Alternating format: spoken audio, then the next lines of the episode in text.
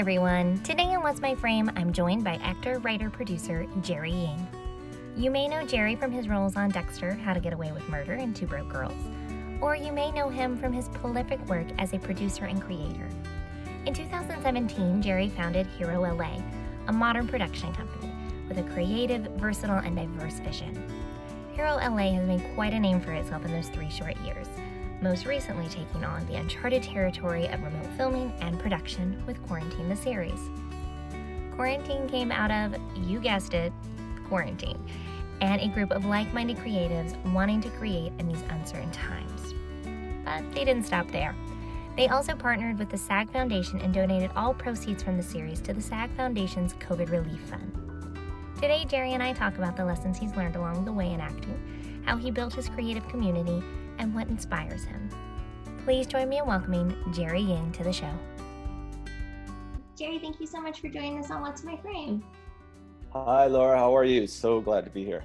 So, can you start us off with your journey into entertainment and your many paths that you have taken to here?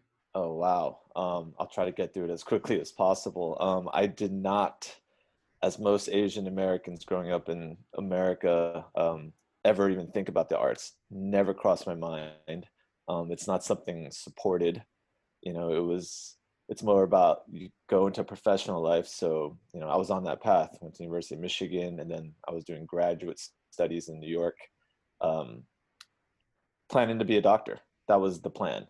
Okay. But I abandoned that plan for no backup plan. I just realized that really wasn't what I wanted to do. Um, I remember walking past a restaurant in Soho and just seeing the energy in that place, the people eating there and the people working there. And I was like, I'm going to be a waiter.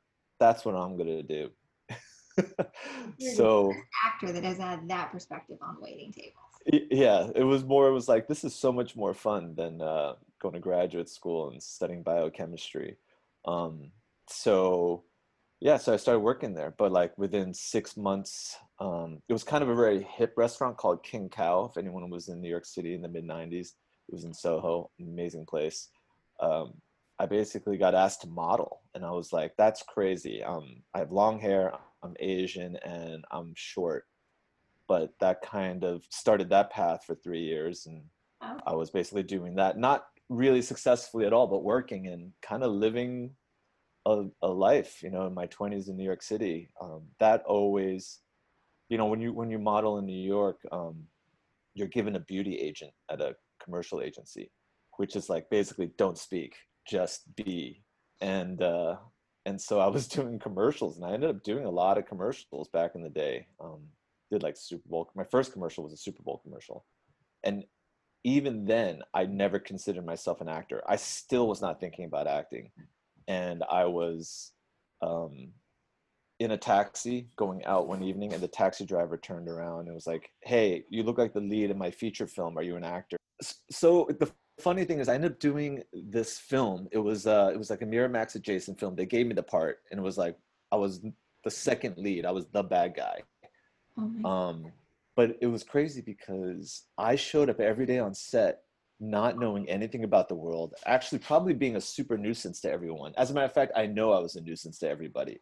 I was showing up like, where are we drinking tonight? Where are we going out? And it wasn't until the final day where I had the two-handed scene at a kitchen table and I felt it. Like I'm, I remember being there with my co-star and it was cool. And I was like, that was amazing. And I remember having this adrenaline rush. And then from that, I almost got a part in Anna and the King with uh, Jodie Foster and Chow Yun Fat. But at the same time, I was looking to go to drama school. It was finally like dawning on me, maybe I should try this. Um, and I remember my drama teacher, Bill Esper in New York, uh, said to me, It's probably, I know this is to sound weird, Jerry, but it's probably best you don't get that part and you study. And I didn't get the part.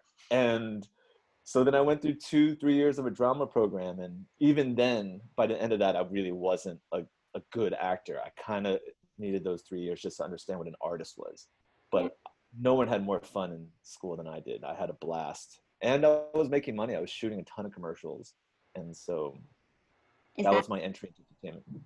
Yeah. Is that how you got your SAG card was through commercials?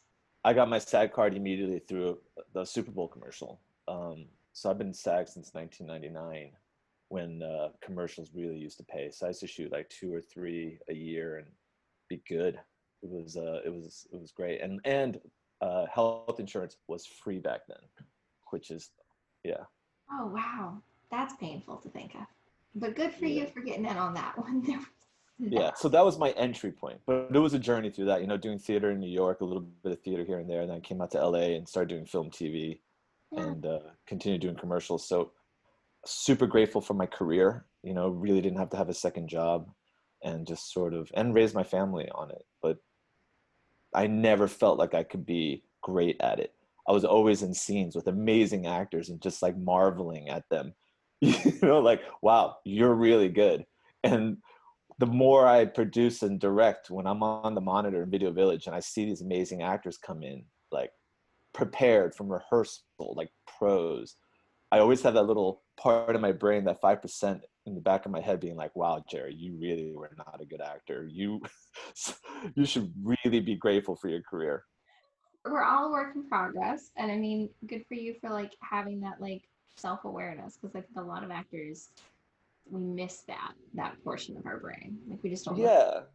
You know, it's not like I, you know, the thing about these amazing actors is there's consistency. It's like being great at anything. It's about being consistent. And I can have a great scene or a great few scenes or sometimes a great run but it's it's not there every time you know i really have to work on it and you know after 15 20 years yeah i can hold my own but i mean when you're working with people who were born to do and have been doing it since they were young it's really really a joy which is what i love now i love working with incredible incredible actors you know now, I want to jump right into what you've been working on in quarantine. You all started the first digitally recorded series of its kind, Quarantine the Series, and also used it as a platform to give back and used all of the proceeds went back into the SAG Foundation mm-hmm. COVID Relief Fund. So I would love to just hear how you like got the idea off the ground, where it came from, the struggles that were yeah. involved in doing something brand new. Oh yeah, there were a lot of struggles. It was all new. Everything we were doing was nothing we'd ever done before, um, from a production standpoint. You know, so you know it was strange. You know, we we we hit the lockdown, and I had talked to uh, my partners at Hero LA, my production company, mm-hmm. and I was convinced, like right away, let's work through this. Let's work through this and come out flying and push through it and and keep innovating and finding ways to work but with each day, you know, it started getting a little heavier and it became clearer that we're probably not going back. And I started thinking, you know, I mean, for the last four years with the company, I've basically been making everyone else's things, whether it's producing or directing. Mm-hmm. And this was the first pause that I really had. I mean, it's kind of the first pause any of us have had in a long time. Um, yeah. And so when I get those moments, I get into storytelling, you know, what I come from. You know, the original thing I'd done from acting that transitioned me from acting to producing was I made a series called We Are Fathers. It was the first thing I wrote and directed and sort of launched me into a literary uh, endeavor where I was writing pilots for TV shows. And so this was that same thing. I started thinking about what could we do. I want to shoot this series where maybe every day we put out a little bit, but with each day it was like from a producer you know perspective it was not safe to ask actors to come together even if they were friends. Yeah. you know me being in their apartments or them coming into mine or me coming home bringing you know whatever the coronavirus you know could do to your family it was just not feasible. And so i started thinking about zoom. I was on zoom like a lot of other people and connecting and I, it's a real connection I was seeing people I hadn't seen in a long time. I was enjoying myself. I was having happy hours every day. And so I started thinking of a show and I came up with the series idea of an out of work soap cast. And so it's not a soap, but it's the actors. And my first TV credits ever were on All My Children. So I kind of know how extra that world is and also how crazy it is. But those are like pro actors, you know, they they work every day they have line i mean it's it's work yes. and so the first person i thought of calling was spencer garrett who is one of this town's you know pro- most prolific actors and beloved actors. We worked together on Hawaii Five O Okay. seven years ago and have stayed in touch. Yeah, we spent ten days in Hawaii. It was incredible. Um, but I called him and I pitched him the idea, and he was in. And so I started calling friends for certain parts. Like once you have the idea and the cast down, you just start picking like who's available, and basically everybody was available. And we decided to go fully above board um, with the big picture in mind and went full union. And so he brought in his producing partner, Jeremy Gordon, who um, I think you've spoken with, who is an incredible cast and director and producer. Um, so then the three of us just put it all together and we partnered with the SAG-AFTRA Foundation and Courtney B. Vance and we launched ahead and made 25 episodes. It was three months of the hardest work I've ever done. It was basically show running. I was writing, you know, producing, directing, and then I was even editing and delivering that. So it was 12, 14 hour days every day. But I miss that now. Like there was real structure in my my lockdown and I avoided the news and we were just working. And so it was fun. It was a good time. And so, what were some of like obviously we're all we've all been on Zoom way more now in the last few months than we ever have been before. Um, but like, what were some of the the difficulties with like figuring out eyeline and directing your actors and were you guys recording Well- scene partners on at the same time? we were we were literally making it up as we were going um Okay. i'm not gonna lie the first week and a half was kind of a crap show um you know well we w- one thing that did help was that we decided to use beats kind of like curb your enthusiasm okay. so just had to have the story i had to have the beats um eye lines were not really an issue it was everyone's playing into the fourth wall into the camera but we did have a full team um, my producing partners and my partners at hero la we have about five four to five computers going recording each individual screen Okay. um, and so it was kind of it was it was it's a combination of multi-camera and theater or like improv because we'd show up we'd have an hour per scene and we go over it and then we just run the improv and then you chop it down almost like a multi-camera show. And you know i've only worked on one multi-camera in my life. It was two broke girls and you know they're rewriting like michael, patrick king would come in between takes and cut lines and tell people to leave. That he said that's not working. Try this line. So it was super fun. And you never knew what you were going to get but we knew where we wanted to go and what it was going to look and sound like. And so we would craft it to these great oneers that we would create with the actors and the actors adapted to it and by the end we all really enjoyed it. That's where like the theater aspect comes in. It was like a live performance. So i had the butterflies before each scene and i think we shot 75 scenes and i'm proud of each and every single one of them. But that was sort of the challenge working with the talent um, but you know production wise there were uh, so many challenges because we were also licensing music. I mean we had legal involved we had pr we had marketing. We built the show from the beginning with the idea of taking it beyond this zoom show because eventually the pandemic would shift and we want our show to shift. Yeah. and it would be a 30 you know a half hour single cam you know a mm-hmm. workplace environment of chino hills our fake soap. You know.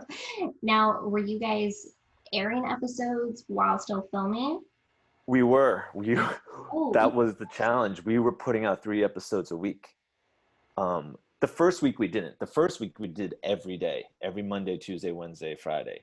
And we realized quickly that was unsustainable from a delivery standpoint. It, that's where it was bat crazy.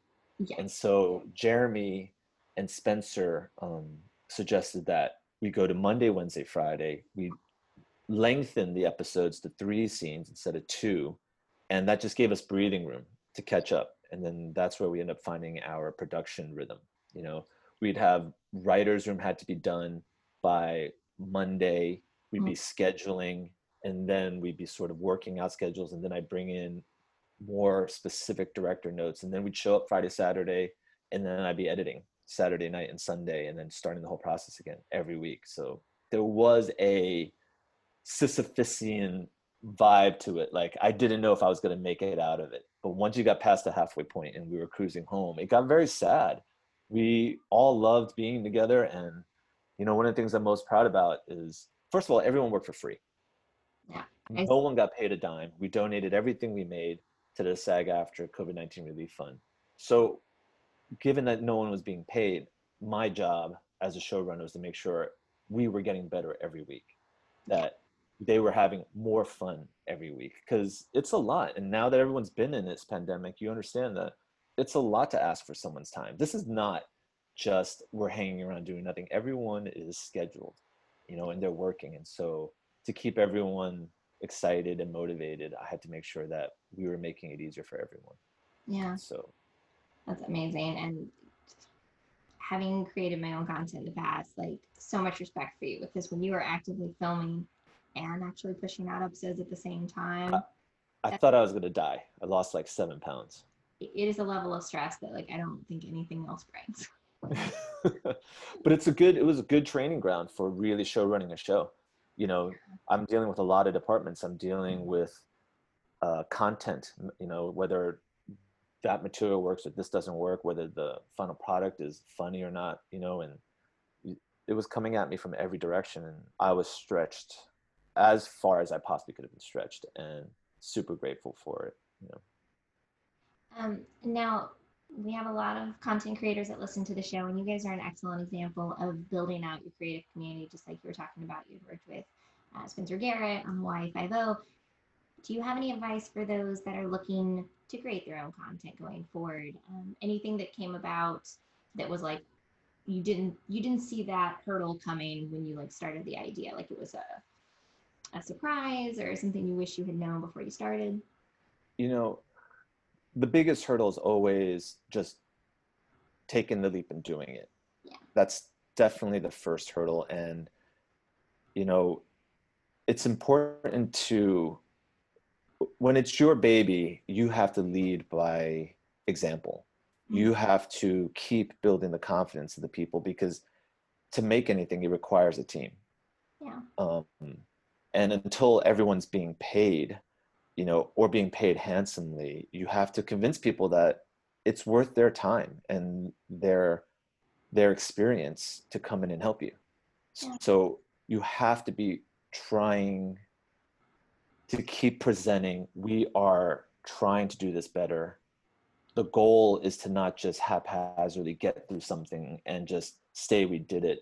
The goal should always be how do we do this the best we can how do we do this so that there's a vision and that vision is something for all of us to be working towards and putting our time and effort in especially during this pandemic and especially when no one is getting paid or getting paid little which often you know young content you know well early stage content meaning like someone who's just starting to try to do something Mm. you have to project and be that leader and and uh, because everyone understands in this town. It may not be this project but it may be the next one. So you want to work with people that are ambitious that are hardworking and you believe will do something in this town because then you can work again later. And it could be more fruitful and it could be more worthwhile and it, you know people can make a living Yeah. together working together.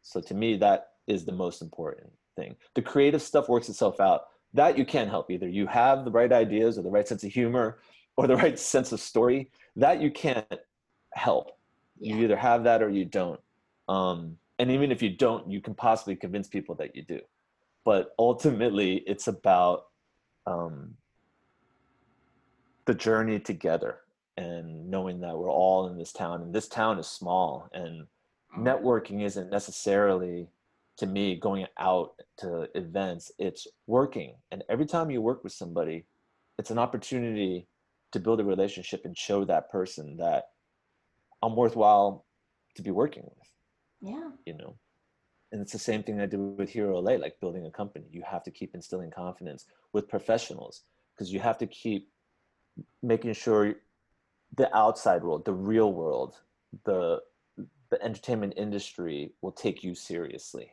Yeah. so I'm really glad that you said that because I think so often actors, and because that it's going to be a while before we're going to like screening events or things like that, mixers. Um, it's so important to shift that mindset, which I think was like an outdated model anyway. Networking isn't that productive. Relationship building is what Yes. will stand the test of time and people will have the chance to actually get to know you. Throwing out as many business cards as possible before the end of an event is not really going to do anything if you're not coming into focus to A that. hundred percent. You know, I also want to add, based on what we were just saying, I think a journey that I have that is unique that I think a lot of creatives or actors can relate to is the transition from an actor to a producer or writer director. Yeah. Because as actors, we're the product, we're the brand, we're always pitching ourselves um, in one shape or form. And you have to transition and sort of separate yourself and be like, this is what I'm trying to do and not make it about you. It's not about me as a director. It's not about me as a producer. It's about what I'm trying to build, whether it's a company. And so in some weird way, it's about brand rebranding Yeah. and it takes time. It takes consistency and it's not about, hey, look what I'm doing. Hey, I directed this. Hey, I, it's, it's about just doing it, doing it consistently. They start seeing what you've built and not you. And that's a hard transition for an artist. And so one of the things I'm most proud about is when I'm out in the world or when I'm reconnecting with people, the first thing they always ask me is like, man, how's Hero LA doing? Or I hear about your show. It's not like about me, yeah. you know what I mean? But that took like years. It takes years of consistently being committed to learning another craft, let's just say, because they've only seen you as an actor Mhm. for 15, 20 years, and it's all about you. And we get it, we love it. Actors should be about themselves. You know what I mean? But it has to be an unselfish sort of journey. Yeah. Now you all opened you and your producing partners in 2017, right? Hero LA. Yeah. Now, what made that shift for you guys to actually open up your own production company and office and start creating content for other people and brands? Well, it it had to do. It sounds terrible, but um, I was writing a lot. Um, I, I was writing pilots, and I was really kind of miserable, you know. And I was going out pitching shows. I like to write. I'm not a writer, but I like to write, and I can write. But writers are very special. You know, they they wake up, they write, they have routines, um, and that's just not my discipline. And so when it was my discipline, I was stressed. It was like homework for me. You know, I, I had to keep writing to present to someone else for the off chance that they may make it. And so when I finally asked myself, like, Jerry, what is my goal? So at the time, my goal was staff on a TV series, crush that writer's room for two, three years, and then show run. And then I realized I'm going to be 10x deeper in the stress of the corporate machine of television. And I immediately said, that's not what I want. And I called my literary agent and manager and immediately told them I'm not writing anymore. But I did tell them, you know, and this was it was a it was a great moment, and I did tell them, but we will work together again. I promise you, I'll be back in some way, in a Yeah. different way, and I am working with them now. But once I realized that, I was like, I, I would like to make things, and I kind of met my partners. You know, I was brought in to direct something. I met my first partner, Tim. He was a cinematographer, and so part of it is also about finding the right parts. He was working with Sam. He comes, he has a big agency pedigree, and I was asking a lot of my friends um, who own production companies, how did they build a company? Like, how did you build a business? It wasn't like, how did you create a great hit show? I was asking about how did you build a business, and it was about cash flow and commercials, faster turnaround as opposed to film and TV, which are speculative and take a long time to return money if they ever return money. They're important, but right away you need money to keep talent around, meaning you need progress to keep a team together, and to keep a business together. And we talked about it often. We wanted to build a business that could scale 20 years down the road to the company we wanted. But we started with, we knew branded was going to be the beginning, and that was going to support scripted if we ever got to that TV and film. And it did. When we brought in my fourth partner, Albert Chi, who was Paul Thomas Anderson's producer for 10 years, he co produced The Master and Inherent Vice. We met at the exact right time and he brought in two pilots scripted that we did for Project 10 that do Schitt's Creek. And then we did our first feature last year. with uh, Melora Walters, who directed. And we actually just came back from a virtual film festival in Italy just this week, uh, La Martell, and it was live. There were people there. They're they're going, and it was beautiful. And Melora won Best Director, and Mira Sorvino, who's one of our actors, she was given a, an award for her achievement with her efforts um, helping women globally. So it's been a real journey, and that opened up film yeah. and scripted. Quarantine, the show we just did, is now opening up television in the way that I've always wanted. So the dream was always to have a film and TV side and the branded side, which I would leave to Tim and Sam, my partners, and then Albert and I will take care of the film and TV. So that's kind of the long and short of how we've gotten where we've gotten. But it's been four years of dedication and being the actor in the group. I had the most time. Again, it takes leadership. I had to put in the most hours. So I showed up always the earliest. I left the latest. I put those put that time in to build that foundation so that they could slowly buy in on their own. So many people have production companies that have vanity projects and you are truly you're running a business and that that's very impressive. That's been the the the part that's you know learning about business has been sort of the hardest thing from an artist from someone who literally never could balance his checkbook to understanding about running a business. But part of it is finding the right parts. People who like two of my partners have some business background. I'm more the business development guy. Um, but you know it's uh it's been a challenge eh, but it's been a great challenge and when i was telling you earlier about being an actor being like i can't be the best actor i know that clearly doing what I'm doing now, I have that sense of like we could be the best if we put our work into it. There's the potential is there. Whether we become that or not is up to us, and mm-hmm. sometimes you can't control that, but you feel like the possibility of it. And I feel like we just got a seat at the table. We're we st- we're still at the very beginning of our journey as a company. I'm very proud of what we've done, but now it's really about sales, just jobs, jobs, and jobs. People working. Now, I want to go back to acting for a second. Uh, you've worked, like you mentioned, on Two Broke Girls, Agents of S.H.I.E.L.D., and Dexter, to name a few. what was your experience climbing the co star, guest star, recurring ladder? What was like your journey finding your agent and like building out your team? Like, that's. Oh, God.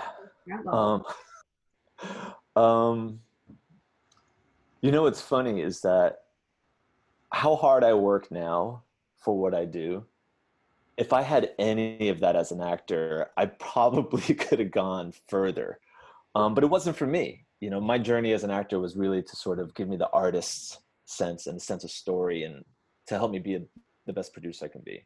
Yeah. But, you know, wh- when you're starting out, it was it's all about scrapping whoever you can get to to represent you um, you're going with yeah. You know, um, commercially, I was always very bait. I always had the best commercial agents.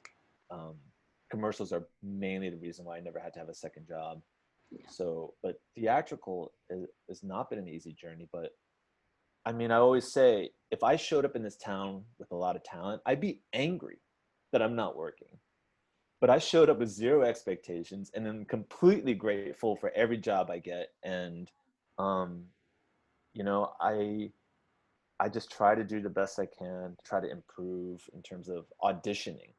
Um, you know what I mean? And sort of understanding. And there is that journey. Like, you know, one of the main lessons for me as an actor that I do carry today, every day with me as a partner at Hero LA and as a producer is um, it's never as bad as you think it is. You know, the first time, and every actor in this town, every actor, I don't care who you are, has spent an hour with their head on their steering wheel in some parking lot on some lot, whether it be Warner Brothers or, you know, Sony, killing yourself, kicking yourself. Like, why, why didn't I say this? Or I just ruined my chance, or that was my perfect part and I messed it up. And, you know, after years of that, you realize, oh, they're never going to call me mm. back again, but they do. They mm. call you back again, and then you go in the second time and you ruin it, and you're like, they're now they're definitely not calling me back again, and they call you back again all the way until you book that show. And I mm. can't tell you how many shows like that I've had.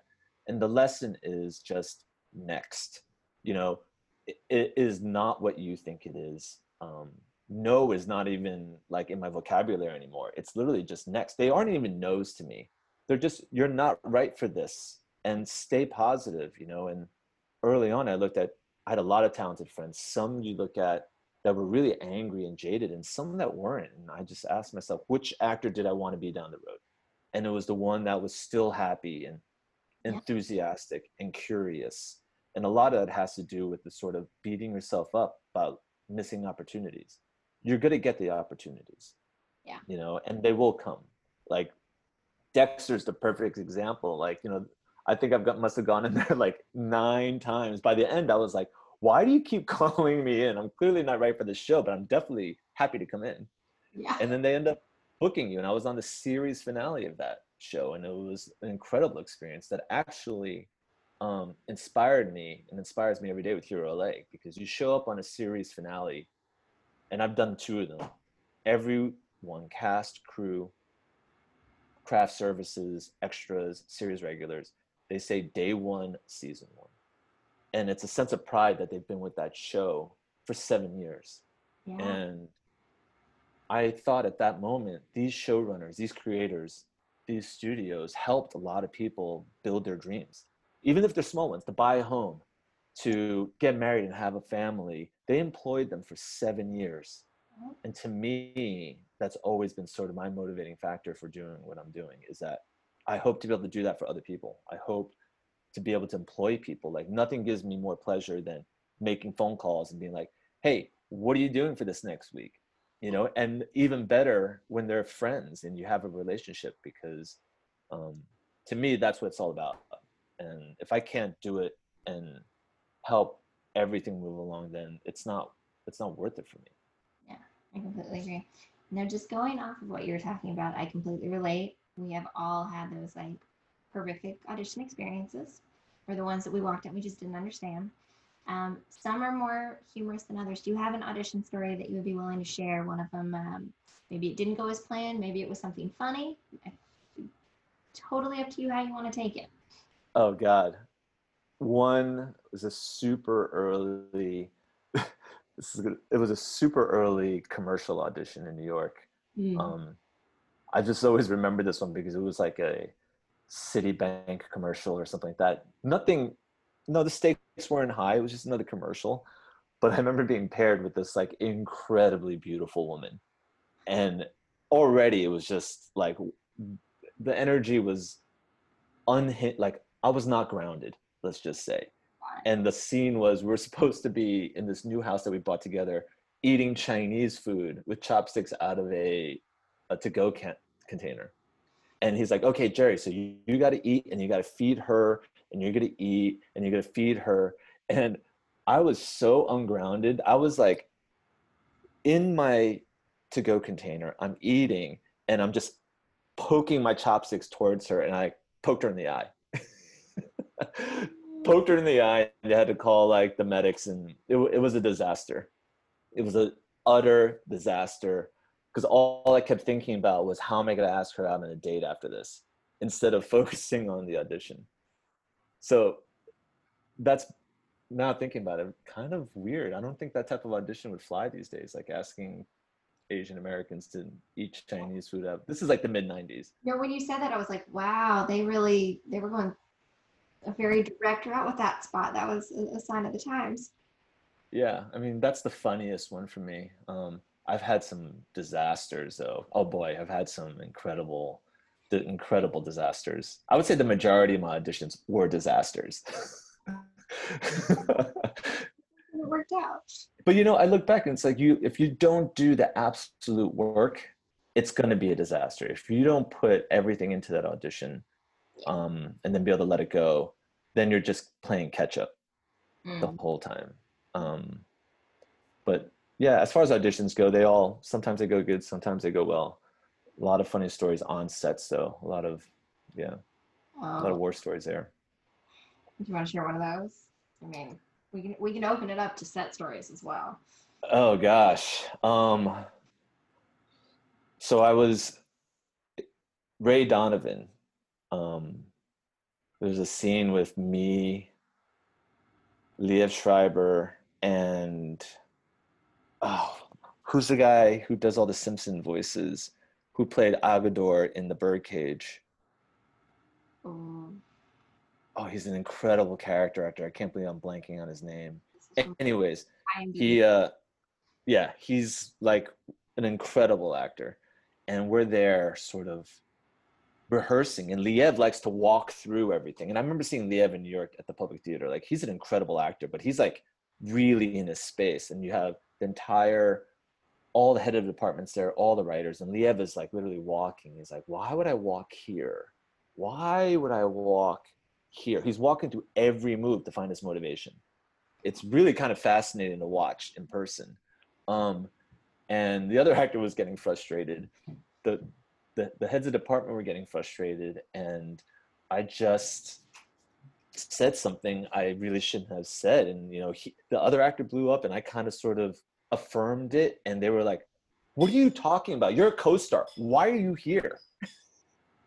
and they actually told me to leave set for a minute before they brought me back on.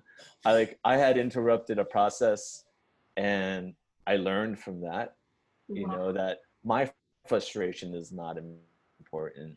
There's a process going on and even if the other lead actor is frustrated, it's not a moment for me to chime in. You really just kind of got to keep your mouth shut and um, I was basically there as a prop, as a co-star, you know, with a few lines and uh, I learned from that. I mean, each one of those sort of stories you kind of learn from. Yeah, But for every bad story, there's an incredible story. Absolutely. You know what I mean? So And I'm sure you didn't make that mistake a second time. You learned from it. no, I got smart. I just left the business. Pivot. Pivot. Um, going off of that, what is a piece of advice you were given that you wish you hadn't taken? And it can apply to acting or producing, directing, writing. Just that I advice that you were given and it wasn't right for you. You wish you hadn't listened. oh wow, um, that I wish I hadn't taken.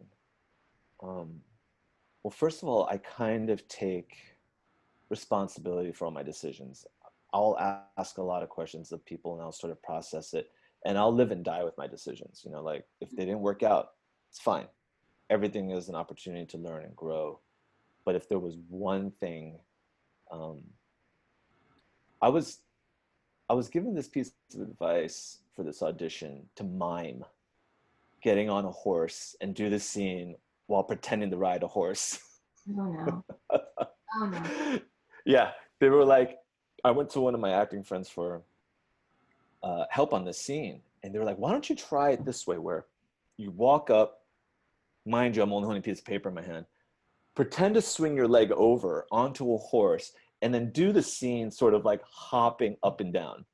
And the funny thing is, we got it to the point where it felt incredible. I felt like I was in the scene, you know, like you're playing acting with your friends. So I took that exact audition into the room, and this is before the drop, like really before my career kind of got going, but it was a big opportunity. And uh, I mimed that, and I looked over at the faces of the directors and producers and the casting director, and it, th- their jaws. It was a classic, mouths wide open. All their eyes were saying like, "What did I just witness?" It was either the best thing I've ever seen or the worst thing I've ever seen it was clearly the worst thing they've ever seen, but I'm sure they had a great laugh about it, and I hope they tell that story in their everyday lives. But I walked out of there and I was like, yeah, I'm never gonna take uh, one that actor's advice that helped me with that audition, but two, I'm not gonna mime operating vehicles or animals Yeah. or uh, the action. I'm just gonna kind of uh, just do the scene. That that's a good one. Yeah. Don't I would kill for that audition tape. I would kill. If anyone out there hears this and was part of that room, please send me that audition tape. I will pay good money for it. Now, was that a commercial or That was a feature film. oh wow. So really swinging big. Because like commercials It- I kind of see it a little bit. It was a pretty. It was in the middle of that run before I went to drama school. There was that feature I had shot, and then Anna and the King, and then there was another one because it's so funny. Like you realize how the industry works.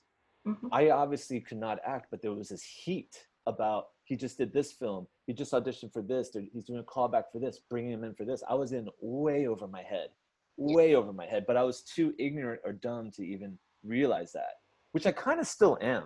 You know, I mean, I never really think about what I'm getting into, and I always feel like I'm a little over my skis. But I kind of like that because yeah. it pushes me forward constantly. So I'm always learning.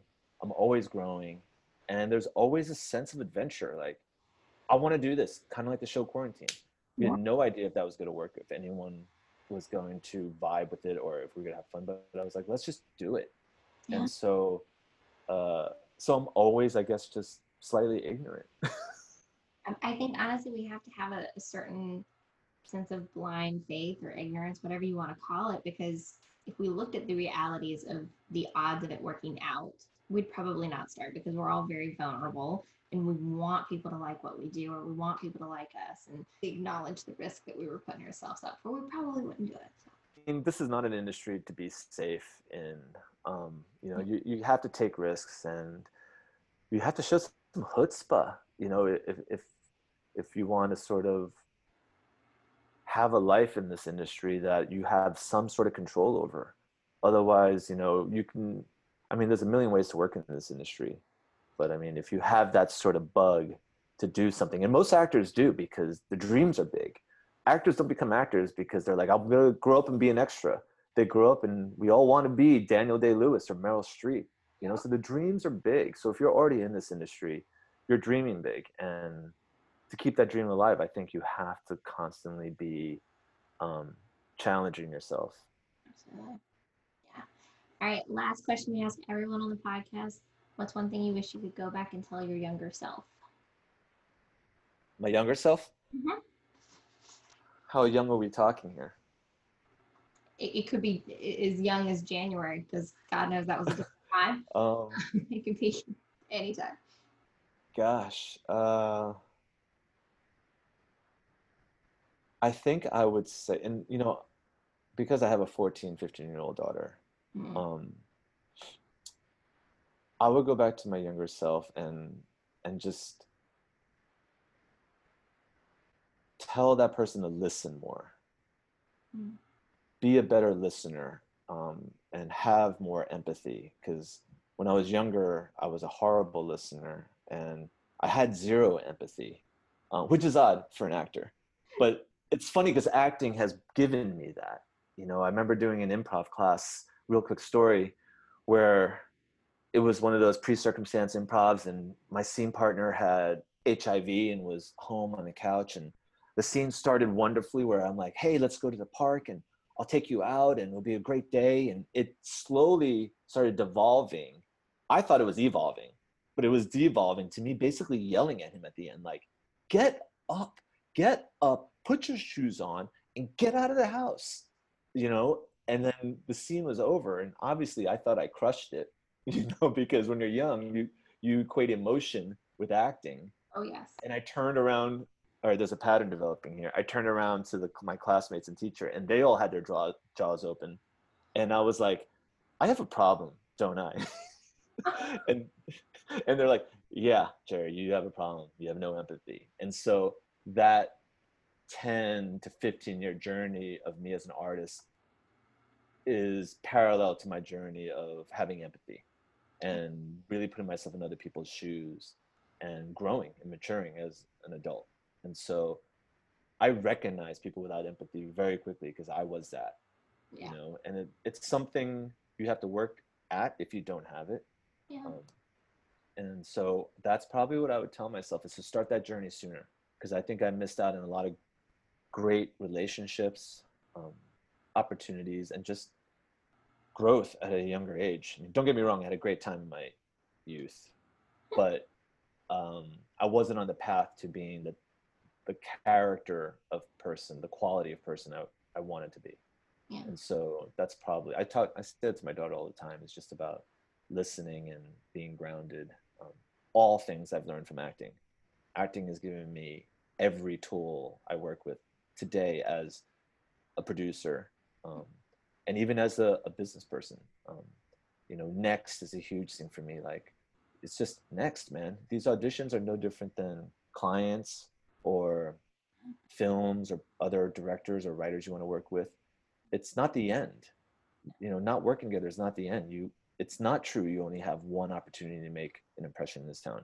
It's not true at all because the next time you meet that person you could have done more and the only thing everyone in this town wants to do is find people they can work with and do business with. And if you've done more they're going to embrace you the second time they see you. So you keep doing your work and you keep moving and finding your tribe and growing your network of people that you have relationships with. So Amazing. it all stems from acting. Be good people do good work showing up yep yeah exactly awesome thank you so much for joining me on the podcast jerry i really do appreciate it oh my pleasure thank you for asking questions that have really been making me think about my journey and uh, how i got here you know what? I take it back. I would have told my younger self, don't go into entertainment. Stick with being a doctor. I'm just kidding. Totally kidding. Completely kidding.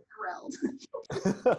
my parents would be thrilled, but they're thrilled now. I think anything anyone ever wants for their kids is just that they're doing something they love and, and they're finding a way to make a living at it. So, you know, that's the challenge for all of us in this industry, you know, especially now in this period that we're in with this pandemic finding the joy in it and finding the the thing that keeps us looking forward. I mean, that's the whole reason I started the podcast. Is it's just like you were talking about, like outsiders of the creative uh, field would say that we are just gypsies and like we don't need anything, we don't need security.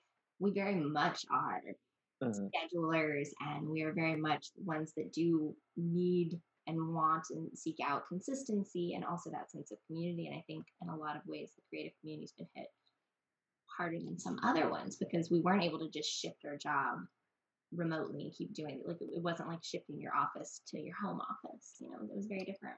100%. 100%. I just had this conversation with my daughter yesterday. Mm. I don't believe in happiness as something to chase or a state of existing. It's not, the goal is not to be happy all the time. Um, the goal is to be setting things for yourself and achieving them. And happiness comes with that. And the more you sacrifice the greater that moment of happiness can be. But with happiness also is going to come moments of failure and and despair. And if you're chasing happiness you're never going to catch it especially in this industry um, you have to just hang your hat on what are you trying to do and do you do it the happiness is going to come and it's going to go. When it comes, it's amazing, but it helps you sort of temper it and realize that it's not as great as you think it is, and it's not as bad as you think it is. Um, and when I understood that, it made my life happier. I was just a much, a much more pleasant person because, um, it, and my goal as a father is not to make her life so that she's happy. It's to set her up so that she can achieve happiness here and there. But for her to understand that with happiness comes the other end of it and they're both okay. They're both totally fine and um, that's something i definitely love to tell my younger self so. Thank you for making the time and also thank you for creating something really awesome for actors to be doing and also giving back to the foundation. That's incredible. It really is. Yeah that was a total honor and congratulations to you for doing this during this time. You, it's the same thing you know you you found yourself in this moment and you challenge yourself and i'm aware of the work it takes you know and so congratulations to you for this and thank you for having me. It's been uh, it's been fun. Hi everyone. Thanks for listening and to my guest today jerry yang if you're interested in watching Quarantine or following their journey into a second season, you can find them on Instagram at Quarantine the Show. Thanks so much for listening. I'm Laura Linda Bradley, and this is What's My Frame.